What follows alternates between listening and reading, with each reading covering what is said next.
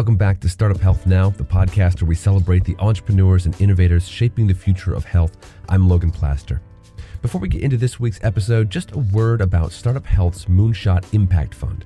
For accredited investors, this fund makes it easy to gain exposure to a diversified portfolio of private health innovation companies. You can find all the details as well as sign up for an upcoming informational webinar at healthmoonshots.com. Now, on to today's show. This week, we're getting tactical with two founders from the Startup Health family to talk about sales strategies. Our first guest is Reed Mullins, the VP of Strategic Partnerships at Press Ganey. Mullins is well known in our community for co founding Doctor.com and scaling it over most of a decade before being acquired by Press Ganey last year. Our second guest is Brian Neman, the CEO and founder of Sanguine Biosciences.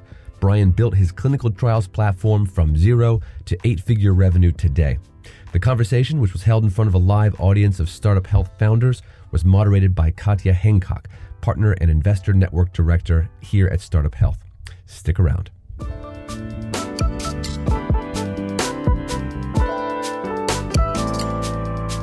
Today, we're really going to be talking about sales. Um, and these two gentlemen, Reed Mullins from Doctor.com, Brian Neman from Sanguine, um, they are extremely good at sales, both individually, but also building effective sales organizations that have generated significant revenue. Um, without further ado, I'm going to ask these guys to introduce themselves. Um, Reed, why don't you start us off? Um, tell us a little bit about yourself. Um, what was your what's your role at Doctor.com?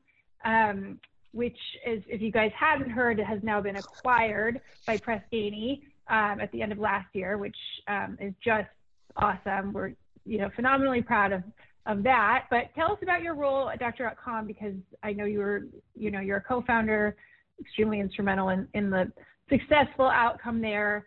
Um, and then also, I think it'd be interesting to hear personally, um, you know, what do you attribute your kind of natural salesman proclivity to? Is there any like, you know, family member who inspired you, or you know, mm. it it seems to come so naturally to you. But tell us about yourself and Doctor.com.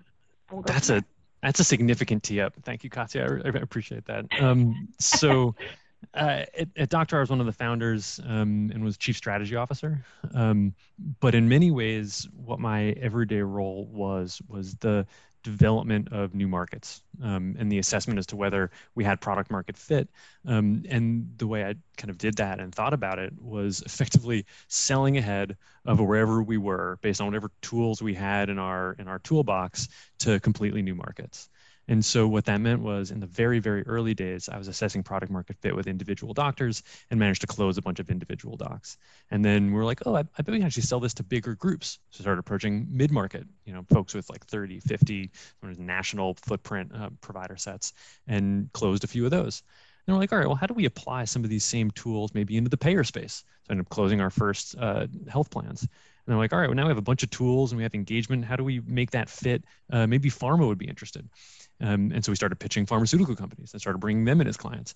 And, and in a lot of ways, what my role was um, all revolved around looking at the tools we had access to, trying to figure out if there was some market that could utilize them in a way that we hadn't necessarily imagined it yet, and then do just as many pitches as I could to as many people as possible, all while being very transparent around the fact that like we had never applied this particular technology into their particular market, um, but the the firm belief that it was very possible, and that the understanding of the tech as well as the understanding of their market um, put me in a position where I could convince people to take a flyer on us. Um, and so sometimes it was like innovation folks, um, but more often it was just buyers, just buyers in particular institutions who had a progressive mandate to try to figure out how they're going to evolve their institutions.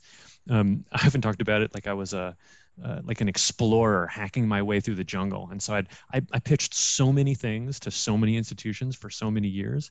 And you'd be like hacking your way through the jungle until you find a place where there's like arable land and two rivers meet. And you're like, oh, there's actually product market fit here this is a place where we need to like at least set up base camp and i would bring in like a little swat team of mostly product people um, and some client success folks to start handling the first customers we were able to get set up in that little base camp in that place with arable land.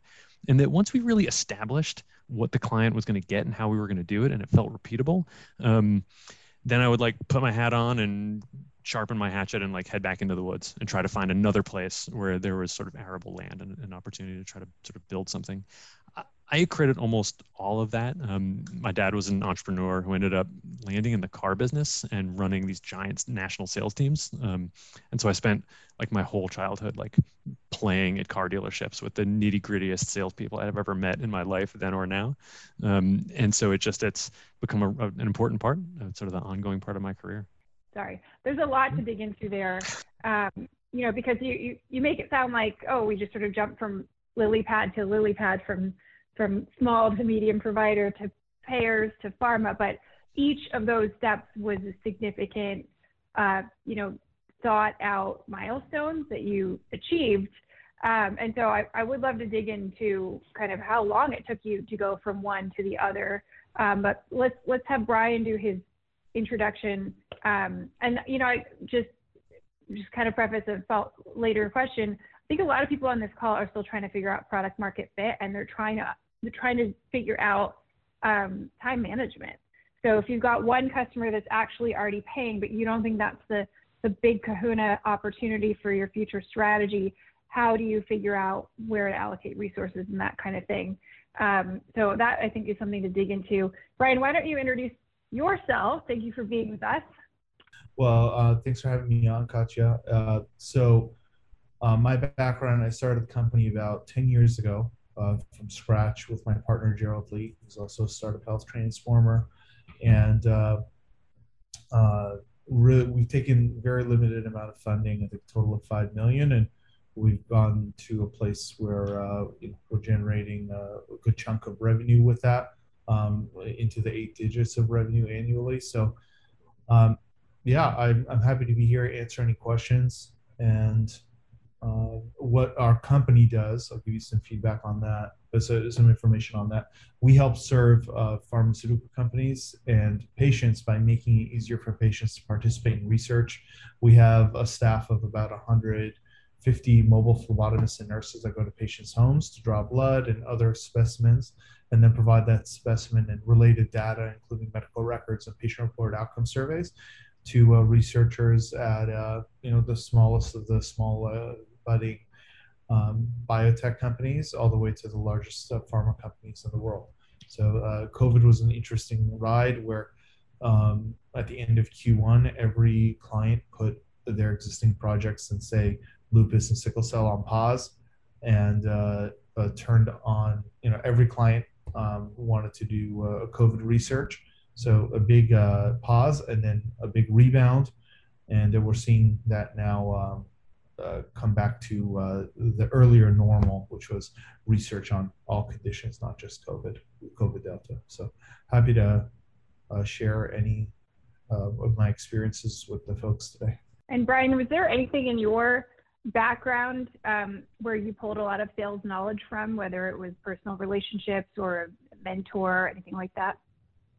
Yeah, uh, similar to Reed, though uh, um, you know his, his, father it sounds like his father had plenty of uh, formal training and experience so that's great um, you know my my parents my uncle father uh, were entrepreneurs in the wireless like, cell phone space back when um, you didn't go directly to apple and not everyone had the iphone right you had you had lg you had these different uh, types you could look at so um, both in retail and in wholesale so b2b and b2c I, I had some exposure uh, on that level, but um, nothing formal in that regard.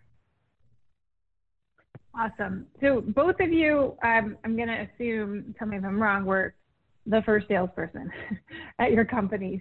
Um, I'm sure your co-founders were also, everyone was all hands on deck, um, but you were leading the charge.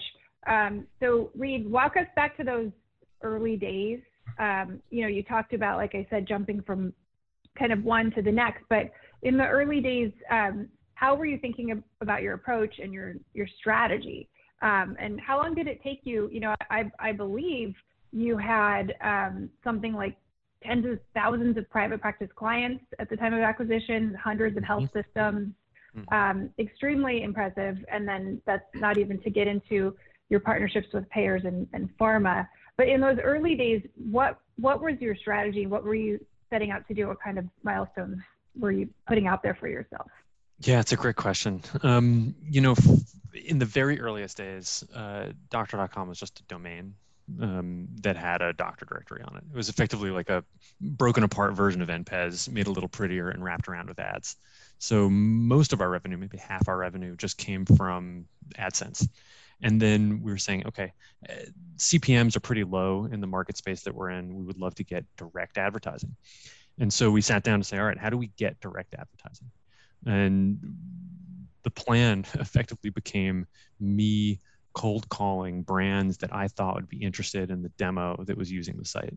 And so we got really good at um, understanding the demographics of the site. And what we discovered was that it was like mostly women, head of household, college educated, um, sort of care, sort of master of care for the household. And so with that demographic profile, um, I just ran around and tried to find people who I knew would be interested. So we, uh, my favorite was I started picking up Martha Stewart Living magazine in the grocery store. And I assumed that anyone who was paying to advertise in Martha Stewart Living magazine wanted to advertise on doctor.com. They just didn't know about us yet. And so I just brute force went through those lists, finding the people, those institutions that I thought would be the right sort of the right folks, um, and called them and pitched like at least 10 different custom things, most of which didn't exist, but just trying to like capture their attention and interest. Um, and eventually had enough dialogue with them that I understood that there was a product that we could deploy that'd be beneficial for them, which was um, like customized content they didn't want to just buy banner ads around doctor pages. They wanted customized content that lived on a doctor.com subdomain that they could make one of the cores of their online marketing strategies. And it, that wasn't my idea. That was one of their ideas. Um, and we just took it and ran with it. And so we started adding direct advertising revenue, which just crushed all the CPM numbers that we had.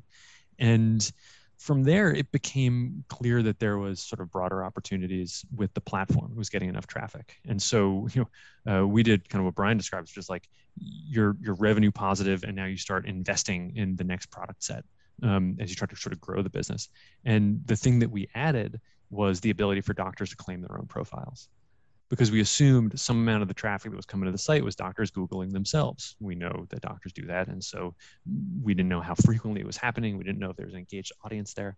But as soon as we added the ability for them to update their own information, um, we started watching like tens and then dozens and then hundreds and then thousands of doctors actually claiming their profiles. And so we want to understand like what were they doing? What did it look like? So we started installing tools on the provider facing side of the site um, to let us observe what their behavior was. And a company called Lucky Orange had just come out with a really nice tool that would let you watch in real time as people did the actions on the page it was basically just like click tracking and, and mouse tracking and producing like a live video for you to, to see. And so we started observing like, what doctors were doing on the site, where they were paying more attention, what aspects of the profile were most interesting. And so once we understood that they were mostly interested in putting up a photo, they were mostly interested in updating their phone numbers, um, it became clear to me that they were trying to sort of own their online presence to the extent that was possible. And so I started just calling every doctor that signed up. 15 minutes after a sign up, they would get a phone call um, and I started pitching them all kinds of different things. I pitched them building them websites. I pitched them doing online scheduling. I pitched them uh, like sort of managing presence around the web. I pitched them AdWords packages, just like anything I could think of, just to see where people got most excited. And I, and I made sure in those really, really early days, talking to an individual doctor, that if the call um, ended with them excited, but not willing to take out their credit card and actually buy a thing, um, it was like, nah, they're interested. But if I can get someone to take out their credit card and read me the number, and I would I wouldn't even write it down and have anything to sell them at, at the time. I was just sort of practicing. Um, I would let them read me their credit card number, and then I'd call them back two days later and be like, "Hey, really sorry, we decided to sunset that beta. That product's not going to be available. But you know, if you're interested, I can put you on the mailing list. Blah blah blah." And and so in that way, just getting enough content and feedback um, around really how people were interested in what they were interested in and whether they were willing to go to that final step. Because you can have like a lot of great conversations, but if it doesn't end with them taking out their credit card, like that's not still not really a sale. So that mm-hmm. in, the, in the very early days, it was like me trying to learn everything I could learn, not because I wanted to be our only sales guy, um, but because I needed right. to understand where we were trying to push the business and where it was going to work. And that's really interesting because you know, I, in in the early stages of any business, you're you're trying to find product market fit. You're trying to find what people are interested in, but you also don't want to come across like you're just throwing spaghetti against the wall. Exactly. Um, and so, what how what do you attribute those early successful conversations to? Is was it sort of like a fake it till you make it, come in with a confident product offering, even if it's not your your strategy for sure? Oh yeah. So here's actually one of the places where having a partner was really important. So Andre is uh, like really an, an, artist. He graduated with a degree from art school. He's an amazing designer, and so he was making these very professional looking decks for products that didn't exist. Um, and then I was walking into these conversations, very confidently selling a product that I knew didn't exist, just to see if I could get them enthusiastic enough to do it. And so we had a bunch of different decks for a bunch of different products. And in no one conversation did I throw too much out in every individual conversation, it was like, okay, we're going to experiment with selling this person an AdWords consulting package. Okay. In this pitch, we're going to experiment with selling them a, a website product. In this pitch, we're going to experiment with, and just so on and so forth, and just did them at scale. And like, I didn't feel like I knew whether I had product market fit until I'd collected like a dozen credit cards on something. Um, because, mm-hmm. you know, even a, let's say, even a stopped clock is right twice a day if you make enough phone calls, someone will buy something. That doesn't mean you have product market fit. It means you got one person to say yes. And so I was really trying to hit scale before we spent any time or money developing anything. Yeah, that's really interesting. You were definitely combining your sales process with the early product development, um, which which is a common attribute you hear in, in success stories is just maniacally getting feedback, incorporating that, investing in your customers to keep improving, that kind of thing. Um, Brian, same question to you.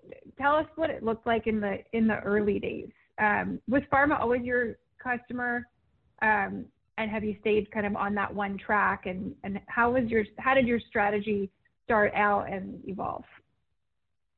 Yeah, so I feel like uh, uh, our path, my path, was similar to Reed's, uh, and I and I I'm guessing that's probably not dissimilar from other entrepreneurs, which are, you know, on the DISC assessment, high, high D dominant personalities um, that want to get a script and a phone book and just smile and dial.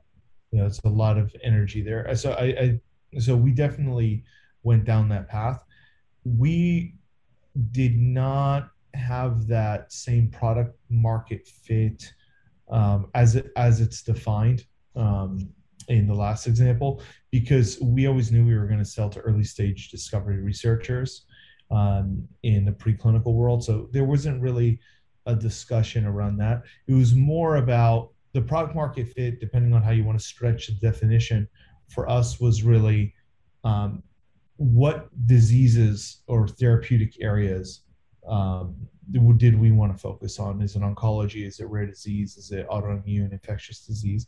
So that was kind of our product market fit exercise. And we found that we were really um, better suited given our model of engaging patients and going directly to the home.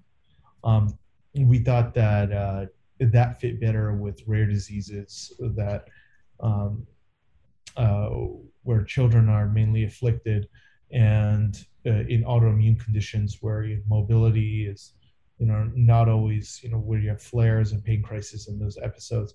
So we really had um, uh, we really found that that was our niche. And what what we found is that and this is where it gets into sales is that if you know that you're good at something and that one or two specific things that you're better than at anybody else that's where you're going to uh, have the most engagement.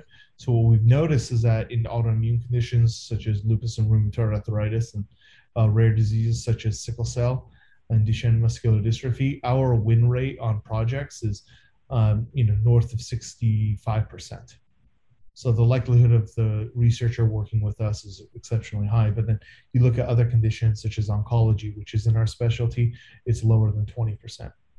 So uh, that's where we're uh, tracking as it relates to you know product market fit and how we got started. So it was really a journey of we know the customer is now what what variety or what modification of our product um, will work best for them. And so we've we've now uh, identified and defined what specific conditions uh, within which therapeutic areas are interesting. So when we do a now we're getting into like product marketing exercise. What we did is we pulled a list of all of the uh, uh, public and private pharmaceutical companies in the United States, and then went through each of their publicly available pipelines and defined whether you know what conditions they have. We tallied that, and then we assigned a numeric value onto. Let's say there was a company um, that had lupus, rheumatoid arthritis, and Crohn's disease, which are our specialties, but they were smaller that company would have a higher priority than a larger customer. Um, yeah, it, that company would have a higher priority than uh, a larger client with, um, let's say, oncology and a big R and D budget, but conditions which we weren't specialized in. So we actually went through and did that market sizing exercise, and then you know this the next part is kind of advanced. We assigned a uh, inside sales and outside sales folks to those specific territories, which we can discuss later, but want to just give you a spectrum. We knew what we were specialized in. Then we found other companies that could fit that sort of mold where we knew we had um, kind of a cheat code, so to speak, of winning specific projects. And then we replicated um, success. That's awesome. It sounds a little like a, a thing that we did in the early days, which was um, once we knew what product we were selling, we would like meticulously track the competitors that other folks would ask us about. Either they said they were using or how are you guys different from this? And we would just track all that. And because this was also marketing centric, it became pretty standard for us to um, figure out ways to identify which of our customers were using which of our competitors. So way back in the day, there was a lot of like battle over the marketing dollar of the private practice doctor. I mean, ZocDoc was a big name in that space. We were in New York, they were in New York. So people kept asking, like, how are you guys from ZocDoc? It's one of those competitors we identified. And so every month, every six weeks, we would just run a scraper harvester through ZocDoc and find every single person that was paying ZocDoc. And then we would feed that all into Salesforce and we would assign that to SDRs to reach out. And in the midst of the conversation, be like, hey, you know, I, I see you're using ZocDoc. How do you like it? And depending on what the person said, we had a pitch that was like in line with their reaction or response.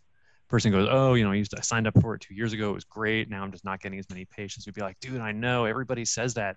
You know, the problem is that they're not everywhere around the web. You should use our product, blah, blah, blah.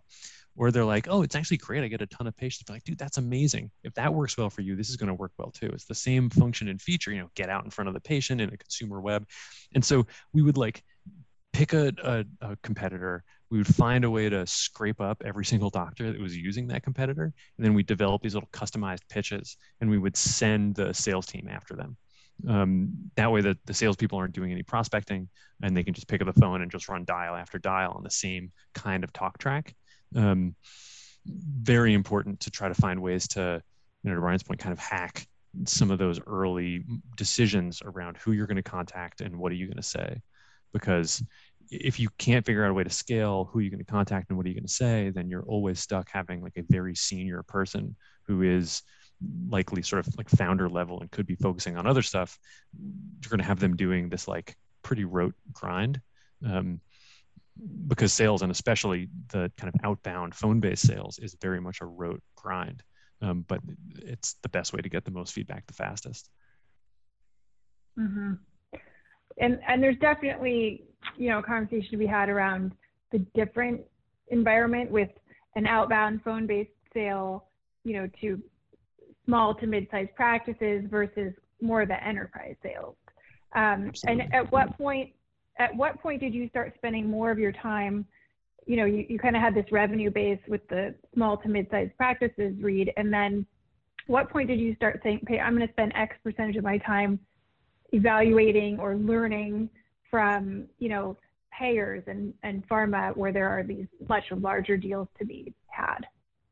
Um, because I'm a selfish person, I made that decision very early. I did not want to be doing that rote grind. So the the minute we had legitimate professional salespeople being run in a bullpen by a professional sales manager, um, I started spending most of my time on development. So it started with like just bigger practices so I could leverage the work we'd done before. And then whenever I got an opportunity to pitch a payer or pitch pharma or pitch a hospital, I would take it.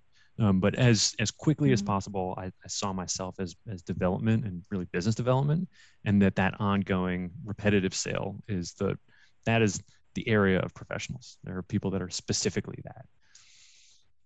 And just a more tactical question, I think for both of you, at what point is it appropriate to bring in a sales manager to manage your sales team versus, you know, someone at the founder? Is, was there like a trigger where you said, okay, now it, this makes sense? So for us, we we made the call. Um, once I'd collected like a, a dozen and a half credit cards on the same product, I was like, this is saleable. Someone else can mm-hmm. do this mm-hmm. now. And so we we found someone who was and we did we did this a lot through the early days was find someone who kind of has like hit a, a glass ceiling in the at their current employer. You know especially on the sales side there's this thing that happens where very talented salespeople get stuck because they're generating so much revenue for their employer that the employer doesn't want to promote them like doesn't want to move them out of the role. Like it's you you get you get trapped as a salesperson. And so we very specifically went out there looking for someone who aspired towards sales management and sales training and loved to mm-hmm. coach but was currently a sales rep and where we could position to them to say hey listen you know you're going to join us as a rep just like you are now but unlike your current environment like we explicitly want you to get good at this pitch and then find people and train them into it. We want you to run the team that we're building and so that that was our sort of early strategy. And so jorge joined the team. I think there were only four of us at the time or five of us at the time really early. It's tough because it depends on how much capital you have to deploy. And uh, we didn't have any. So what we did is we uh, ended up working with a group called uh, predictable revenue who would do the prospecting work for us. Um, and because i knew that i you know I wasn't going to be prospecting as CEO of the company. So we sent it out to predictable revenue to prospect. And then once they got us the meeting, because really this is enterprise, right? I mean, however you look at selling it to Pfizer is, you know, is the whole thing. So uh, the the thought process was that if we could if we could prospect and uh, you know I could close, or we had like a sale, uh, kind of like a product specialist, like sales engineer on uh, the call at the time so the or uh, at the company at the time. So the idea was that the uh, if we could prove that we could prospect this, that was the most important thing. And then if we could close it, because I knew we could close, the question is would prospecting work? So that's that was the question that we need to answer for ourselves because we have more of an enterprise uh, level sale. You know, like you know, no researchers are picking up the phone, so it's like uh, there's email like do email cadences work? So we went to prove that out and we did. And then um, uh, i think the first thing we did was uh, if we proved prospecting worked i couldn't close anymore because i was you know uh, you know i didn't have the time. So we so i decided i'm going to train some closers. So we hired a couple of account executives um, which are doing phenomenally now. And then i said okay well you know this throughput of the prospecting isn't high enough. You know we're not sending out enough emails we're not getting enough meetings. So we after you know four years of predictable revenue we decided to bring it in house so uh, our first sales development reps we hired towards the end of 2019 and uh, one of them happened to be a senior sales development rep and she just did so well during COVID. And uh, I know I know she wanted some uh, you know advancement in her career, and so she became the sales sales development manager. She started off with two or three uh, SDRs, which basically is like outbound prospecting, and uh, uh, we are now at you know after a year and a half uh, of her in that role, we're up to 12 outbound SDRs. So she's doing phenomenally well there and uh, we're still trying to develop the playbook for closing. So uh, I've identified one of our uh, uh account executives who would transition to the sales manager role probably in you know uh, nine months from now. So that's uh, that's been our path. Really, it's the question: Was prospecting going to work for us? And that's mm-hmm. the biggest thing.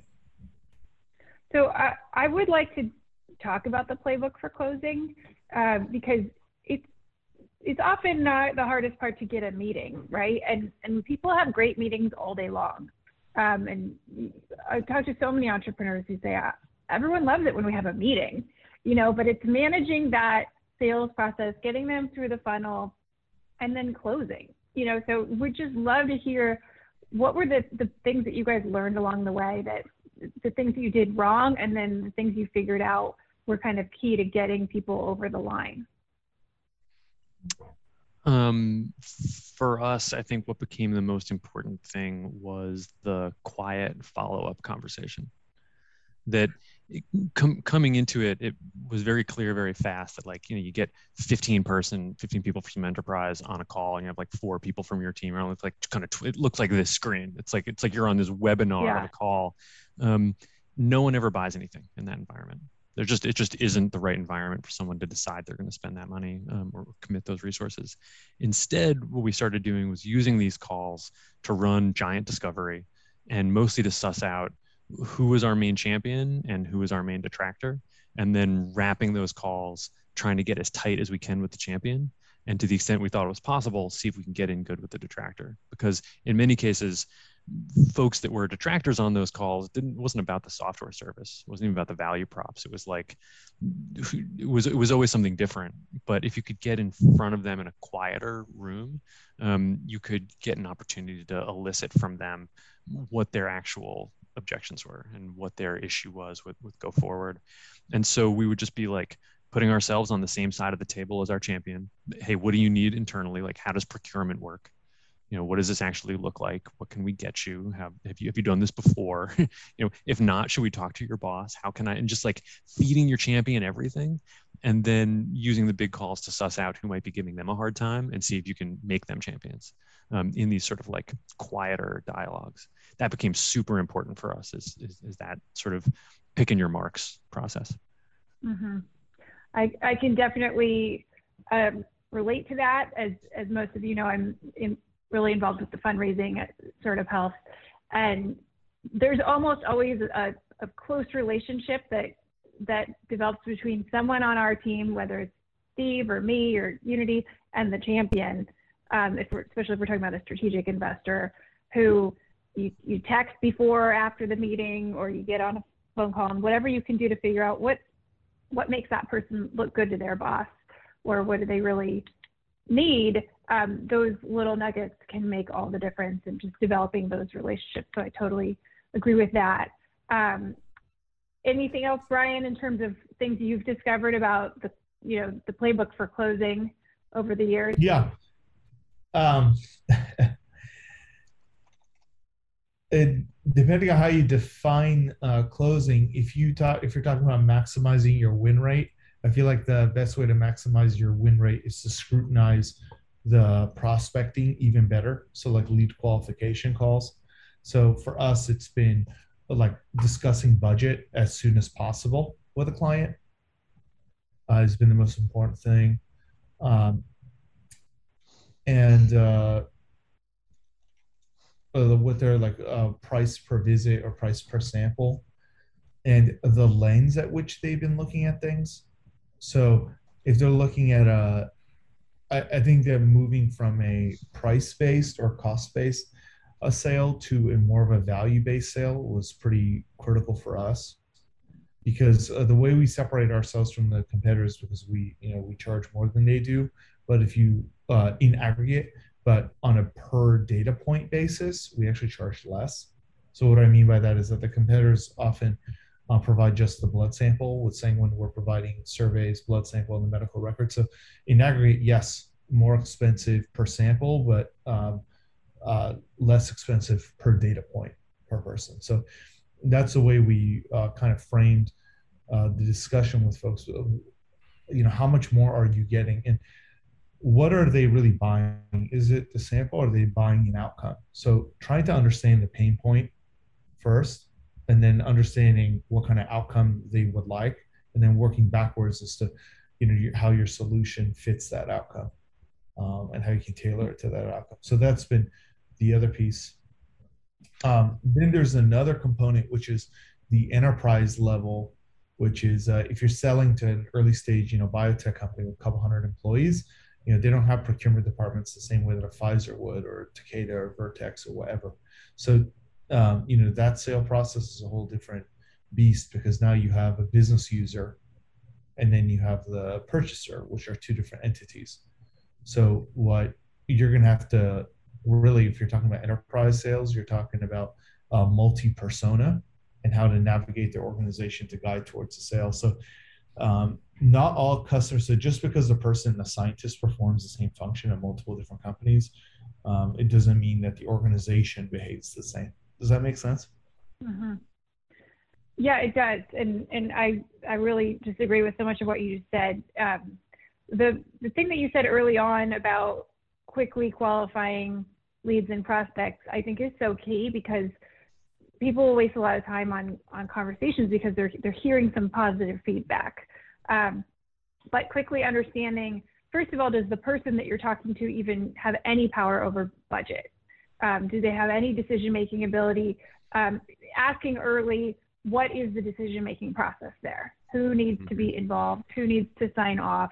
Um, the sooner you can understand that, the sooner you can make sure you're spending your time um, in the right way.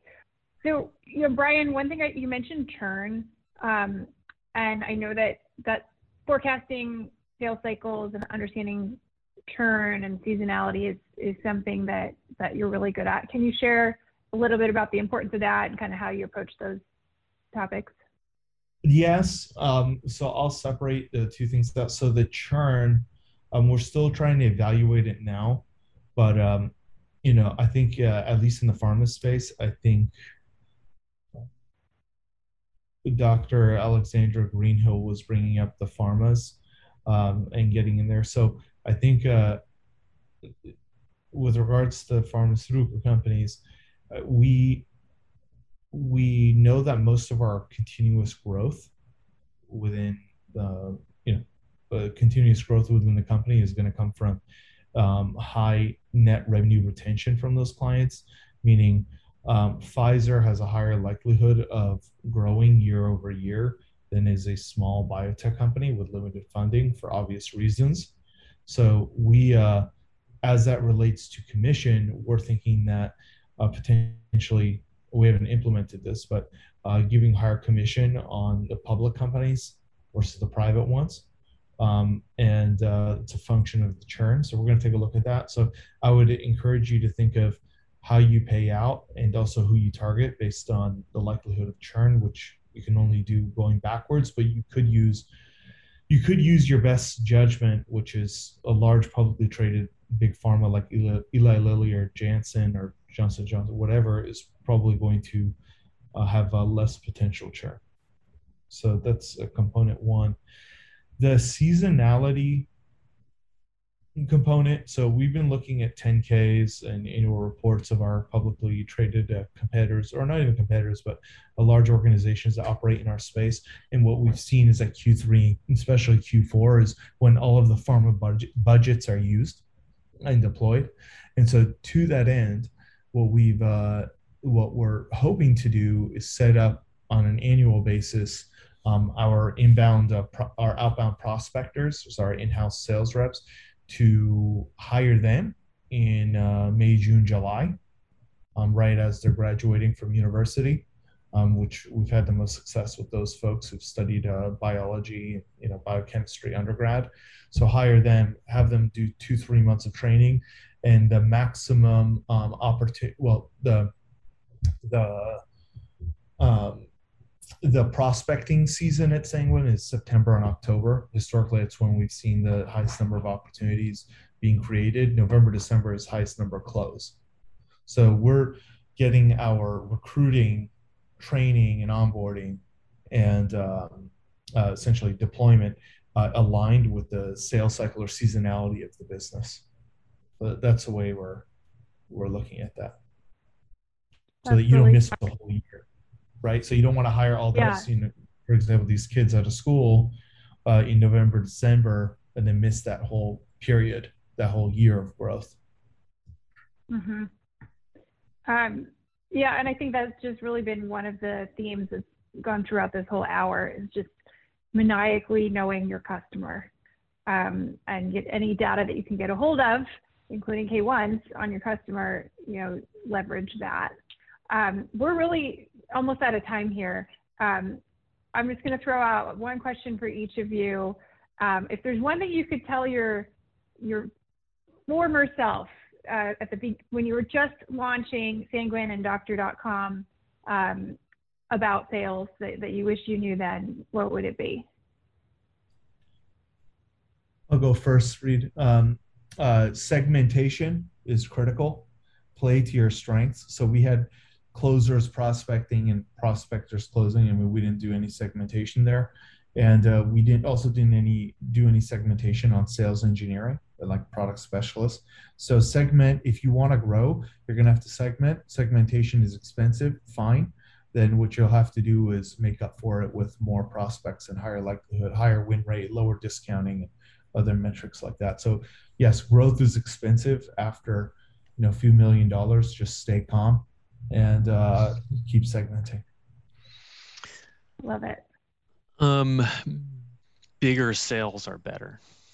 Uh, it took us a long time to to work into bigger and bigger rooms, and that in many ways, like at the end of the day, some person is going to decide.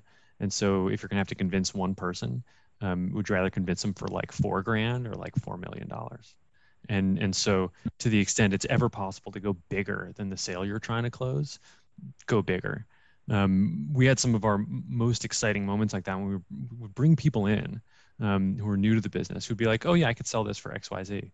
And me and Andre would be like, really? You think so? Like, that's not what the market has said so far. They're like, no, no, you watch. And they would go out and they'd do it.